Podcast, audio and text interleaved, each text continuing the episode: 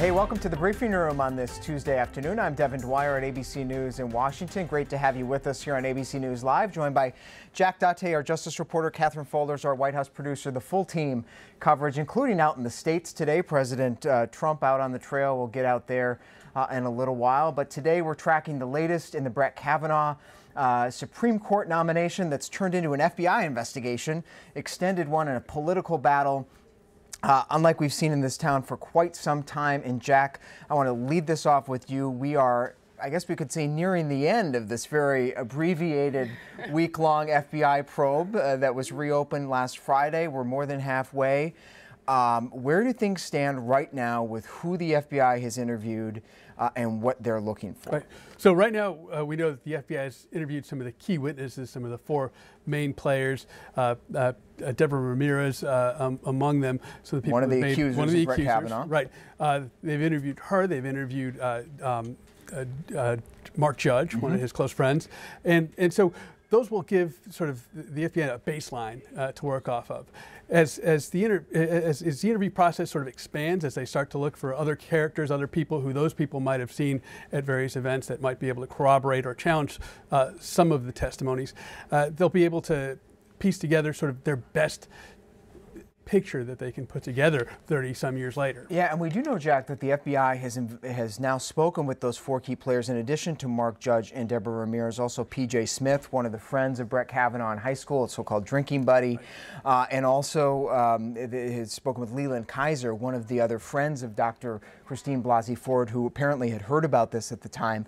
Um, but what's been striking the past 24 hours is how we've started to see them go a little bit further afield and talk to some friends beyond that immediate list of four that the White House gave Katherine. And you know um, that uh, Don McGahn, the White House counsel who's been driving this uh, process, giving the FBI their marching orders, uh, you were reporting yesterday that they've now expanded the scope, loosened the reins a little bit after some criticism from Congress. Uh, right, they have loosened the reins. Now, the exact terms of what they're looking into um, are unclear, but yes, McCann, McGahn uh, directed the FBI that they could um, expand their probe. They could talk to whoever uh, they deemed as a credible witness, whoever they want, um, bouncing off really what the president said yesterday. He said that he'd welcome the FBI talking to any of these people, and when he was asked if um, if the Supreme Court pick, if Kavanaugh should be interviewed, he said, Sure. But right. the question now, Jack, just to hold that thought, is is the number of topics. So they're able to right. interview anybody. They've right. started to do that, but there's been a lot of debate today on the Hill as to whether the FBI will look into the allegations of this third accuser, uh, Julie Swetnick, who's being represented by Michael Avenatti. Right. One of the overarching sort of uh, restrictions on this is that the allegations have to be credible or have some sort of basis, uh, and you know you have to remember that this investigation is being done with the White House as a client to the FBI effectively, that they're going to take direction from the White House as to how far afield they can go with this type of investigation. And, and they're going to do it in, in that way, treading lightly, uh, not to go too far afield, but stick with the allegations that uh, they believe have some credibility. And the president weighed in just a little while ago on what he th thinks the state of play is right now as he was hitting the trail out to the Memphis area. Uh, this is what he had to say about the FBI probe. I don't want to do anything to interrupt what's happening with Judge Kavanaugh.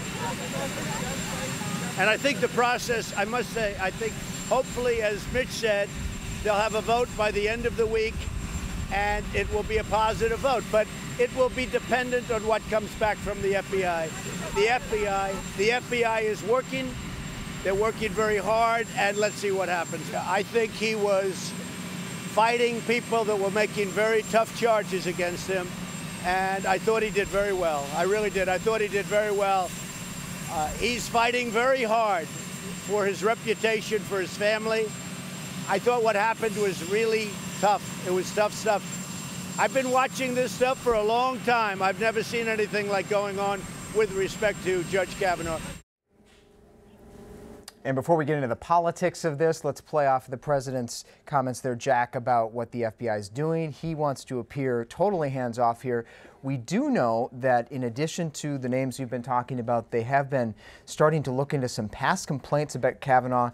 You've been looking today at one of those that surfaced in the Times this morning, a 1985 bar fight. Right. Uh, this bar fight apparently after a UB40 concert uh, uh, that Kavanaugh and some of his friends were at a bar and a, a fight breaks out. And and uh, it, it appears, according to the police report, and we're seeing that police uh, report here. A, one of the subjects involved was alleged. His friend Chris Dudley was uh, uh, alleged to have uh, hit somebody in the head with a with a glass bottle or a glass a, a, drinking glass holding a Tom Collins, I believe, as the report says, and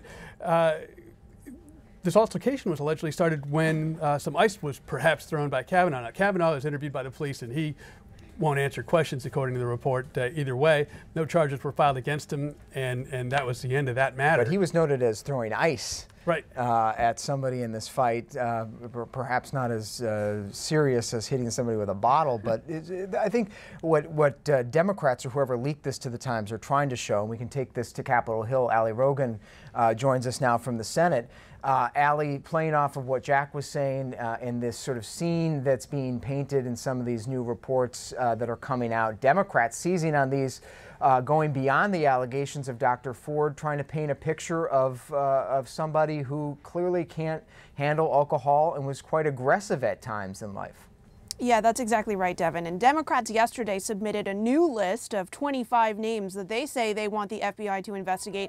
And they're really starting to reshape their argument as saying that if the FBI does not uh, conduct an exhaustive interview of most of the people or all of the people on that list, then it's no, it's not going to be a, uh, a true investigation and they may not uh, accept its credibility. Meanwhile, though, we heard from Senate Majority Leader uh, Mitch McConnell just a moment ago, who is as he has been doing, is expressing his sense of momentum in this whole thing, saying that the Senate is still going to hold its confirmation vote on Kavanaugh by the end of the week. He says that even if Democrats don't like this FBI report, it's just going to be another example of uh, their strategy for opposing Kavanaugh. Uh, Senate Democratic leader, though, Chuck Schumer says he wants the FBI to brief all senators on their findings at least 24 hours before they have to vote. But so far, it doesn't seem like McConnell's uh, going to agree to that, Devin. And uh, McConnell standing firm, as you say, Ali, also saying today that he does not want the public to have this FBI report. He wants it to be senators only. Not sure how that's going to fly. What are you hearing from Democrats about what information should be made public? Well, first of all, uh, senators are not known for their discretion sometimes and their uh, ability to keep things that are not supposed to be leaked from leaking. So I don't know how strong that's going to hold, but we are we are actually hearing from members of both sides of the aisle, both Democrats and Republicans. Our Mary Bruce is uh, out chasing senators right now, and she's reporting back that folks, including Senators Lindsey Graham, John Kennedy, both Republicans on the Judiciary Committee, calling for that report to be released publicly so that uh, members of the public can review it and uh, uh, understand what evidence the Senate has as they prepare for a vote on Kavanaugh. So I don't know, Devin, that you've heard the last of this debate, but certainly the days are ticking down, and all of this uh, is, even though we are in a waiting game, all of this is going to happen very quickly. And let's just remind everybody, Jack, what the FBI actually is doing here and what they will submit to the White House. They they will not make any of this public. They also won't give any conclusions. Precisely, as has been said over and over as we watched the hearings last week, the FBI doesn't make conclusions. They gather the, the evidence for their client.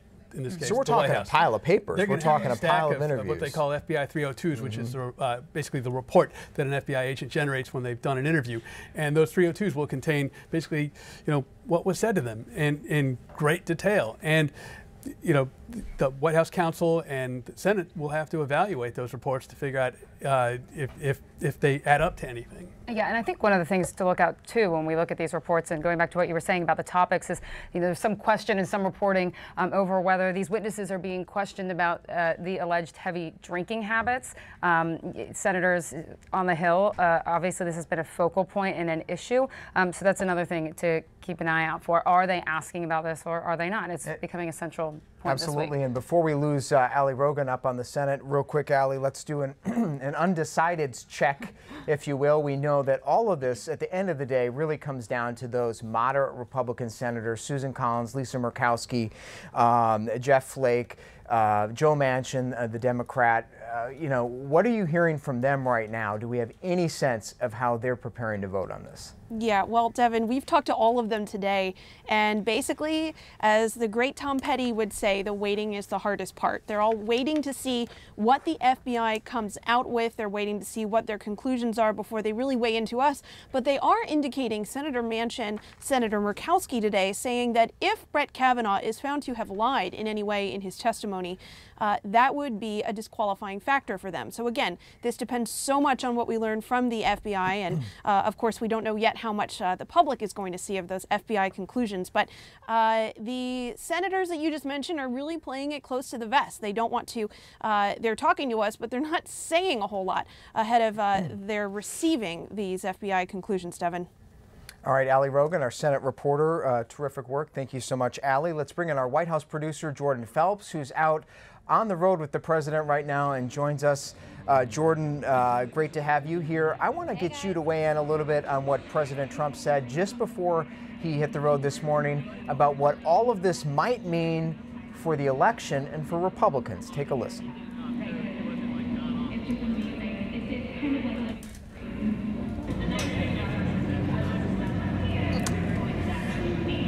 Not sure if we have that sound, but Jordan, let's talk about it. President Trump, uh, before he hit the road uh, a little bit earlier, said that um, this is a dangerous time for young men in this country. He said that uh, sort of this Brett Kavanaugh case uh, is, is, is a sign that uh, the country could be turning towards uh, guilty until proven innocent. It concerns him. It seemed to a lot of us to be a play to his base, a message that he looks to be taking to the road, Jordan. Yeah, and the president there was echoing his son, who had made some similar comments uh, in a recent media report, basically saying that he's more worried for his sons right now than he is his daughters. Basically, this idea that men can be brought down by these accusations. Uh, but Devin, I've got to tell you, out here on the trail, a lot of the people I talk to share the view that the president has been expressing that even if something did happen to Christine Blasey Ford, they're inclined to think, first of all, that Kavanaugh did not do it. Uh, but even if he did, that you know this was a long time ago, and that more than anything, this is a Democratic obstruction uh, attempt to basically block this nominee. It's another attempt uh, just to derail this president. And I've got to tell you, Devin, being out here on the campaign trail, it really feels like sort of going in a time capsule. It might as well be 2016 out here. I find the same level of unqualified support for President Trump. Uh, last night in Tennessee, it was a packed house, 8,000 people jammed into an auditorium, and 20,000 more uh, still outside. A lot of people there I talked to had never had the opportunity to see the president before and were excited to see him. Uh, and they definitely gave me an earful about how they feel. The Democrats and the media are uh, basically not giving this president a fair shake. Uh, that's how they feel, Devin. All right, Jordan Phelps out there on the road in Southaven, Mississippi. Jordan, stand by if you can. Uh, we already pumping in the Trump campaign music there. Uh, but Jordan makes a good point, Katherine, that the president is is has been rallying his supporters all week, campaign events into the weekend over the Kavanaugh nomination, and you started to see today, guys, even uh, ally Trump ally Lindsey Graham of South Carolina, sort of taking a page out of the president's playbook and saying that uh, if this goes down, it could actually be good for the president. Take a look at a statement he put out a little bit earlier. Lindsey Graham said, uh, in short, that if the nomination were to fall short, he would encourage President Trump to renominate Judge Kavanaugh to the Supreme Court.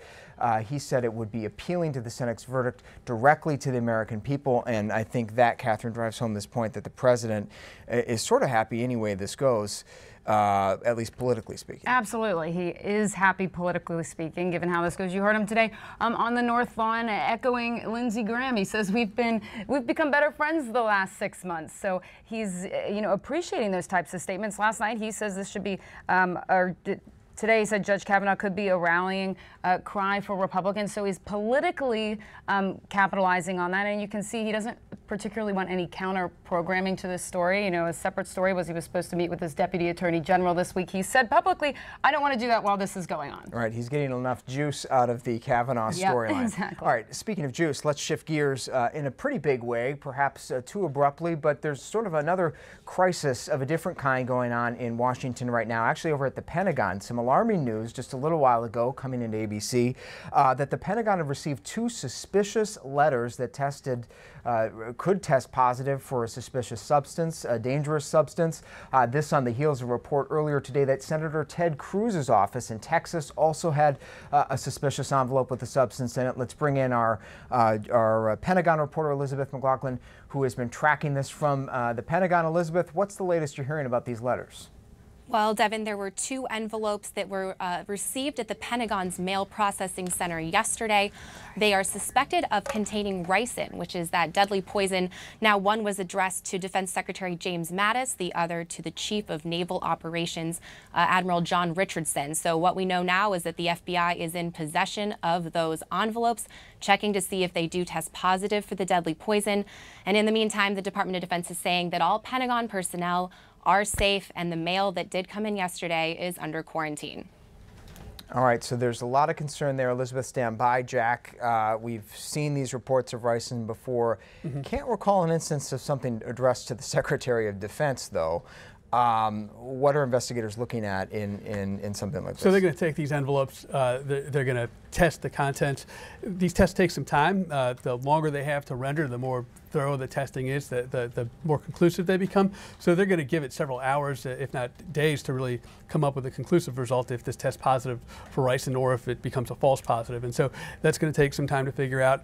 Uh, but How dangerous is it? What, it's, tell it- us it what ricin a- is. Is a deadly poison that's derived from castor beans, and small amounts, uh, including like the amounts the size of a couple of grains of, of salt, can be lethal. So it, it can be a very lethal agent, and it's it's illegal to possess it.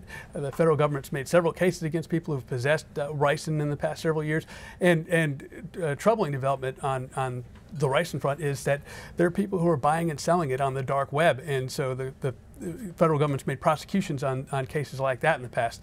So it, it, it is a, a, very hazardous thing, but we've also seen a lot of false ricin uh, uh, incidents where it, there's, there's a, a letter and a threat associated with it with something with, with, contents that suggest that it's ricin, but it tend, Turns out not to be. Not to be, but that could be still prosecuted as a threat if there's threatening language with these letters. And, and let's go back to Elizabeth uh, real quickly, Elizabeth, before I let you go. Give, what, what is the mood over there at the Pentagon? Usually those guys, uh, certainly General Mattis, pretty unflappable, but do you get the sense that they feel that this is truly a serious situation? Well, the defense secretary is currently traveling, so he's out of the country, but it, it was certainly shocking here in the hallway. Um, it's good to remember that the Pentagon's mail processing center is actually located outside the building, so it's still on the Pentagon premises, but not connected to the major office building where there are over 25,000 employees who work here on a day to day basis. So, certainly a scare, but uh, all we know is that the FBI is investigating and that everyone here in the building is safe. All right, Elizabeth McLaughlin, great to have you uh, at the Pentagon. Thanks for your reporting. Well, one quick point on what Elizabeth just said. Yeah. After, after 9/11, uh, there was uh, some anthrax scares in New York and Washington. Mm-hmm. After that, the federal government went through a lot of efforts to, to create these remote mail sorting facilities uh, for the White House, for the Pentagon, for other government agencies. So that's greatly reduced the exposure to the, the, the agencies that might be targeted because they do a lot of the screening outside of the main building. a safety buffer, but not for those sorting the mail. So uh, we hope that they are in good shape right now. Uh, thank you both for that. Uh, moving on, we have a historic trip in the making underway right now. You may not know, but the First Lady, Melania Trump, uh, is overseas. She's doing her first official foreign tour. Arrived this morning in Ghana. Uh, Ghana uh, is the first stop on her four country Africa swing. And um, Katherine, you've been tracking this uh, here stateside. Um, it's a lot of interest in the image, in the optics coming out of Africa, including from the president. Uh, Yeah, exactly. You can see some of those um, images there now. She's focusing um, this trip on visiting children's hospitals, schools, um, highlighting foreign aid. Um, there was some video of her earlier handing out teddy bears and blankets with this "Be Best" message on it. Her initiative inside the White House, you know, affecting a broad uh, range of children's issues. But you know, there's also, and I know our Jordan Phelps has been covering this too, so she can weigh in more on this. But this also um, comes amid controversy um, with the president. Um, he's made derogatory comments about um, some African uh, countries before, so that's obviously um, hovering over this trip. And he's also sought to cut back on how much the U.S. spends on foreign assistance. Yeah, let's bring Jordan into this. Uh, Jordan Phelps does cover the First Lady for us. She's out on the road covering the president today. But Jordan, just closing thoughts here from you. Um, many of us always looking into the, the First Lady's uh, fashion apparel, her, uh, her public schedule, what message she might be trying to send. Uh, sources around her tell us that she does try to send messages to the president, if you will, through some of her, uh, through her choices. What do you make of uh, her selection of these countries in her, her program here?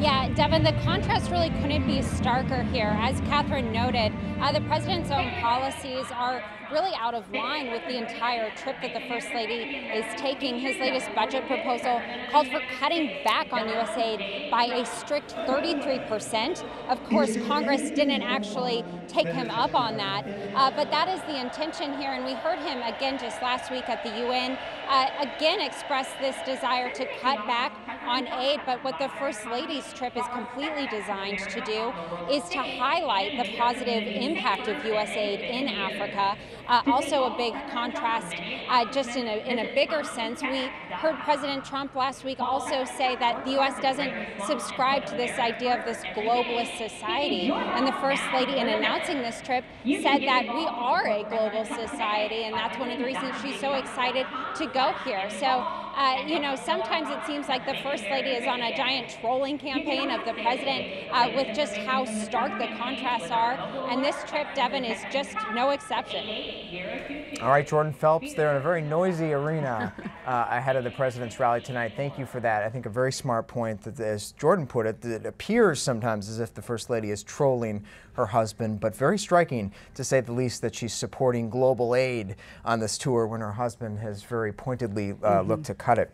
Uh, shifting gears to end today, it is 34 days from the midterm elections, and uh, if you aren't tracking it that closely, there's a new call to action. Uh, out today, which pretty creatively put out by a number of students uh, supporting gun control, but urging all of us to get out to vote. Take a look. My first time. I was nervous. My first time was in the back of a firehouse. Mine was in a church. It was amazing. My first time, everybody clapped afterwards. I mean, I, I didn't know how to how to how to do it. Where to put it, you know, where to slide it in. There were so many options. Like, um. you never know what it's gonna be like when it actually when you do it. So finally, I just, you know, I just went and I just did it. I voted. My first time with a woman was 2016. It felt good, but it ended badly. My parents weren't allowed to do it until 1965, so I do it every chance I get. We have the numbers, we have the power, we can do this. Come do it with us, November 6th. Our generation is the largest group of voters in the country. Let's rise up, register, and let our voices be heard. You can't vote if you don't fill out the forms and register. Go to marchforourlives.com to register. It takes like two minutes. I was so excited afterwards that I elected all over the place. vote. Vote. Register and vote. So hot. Voting is so hot.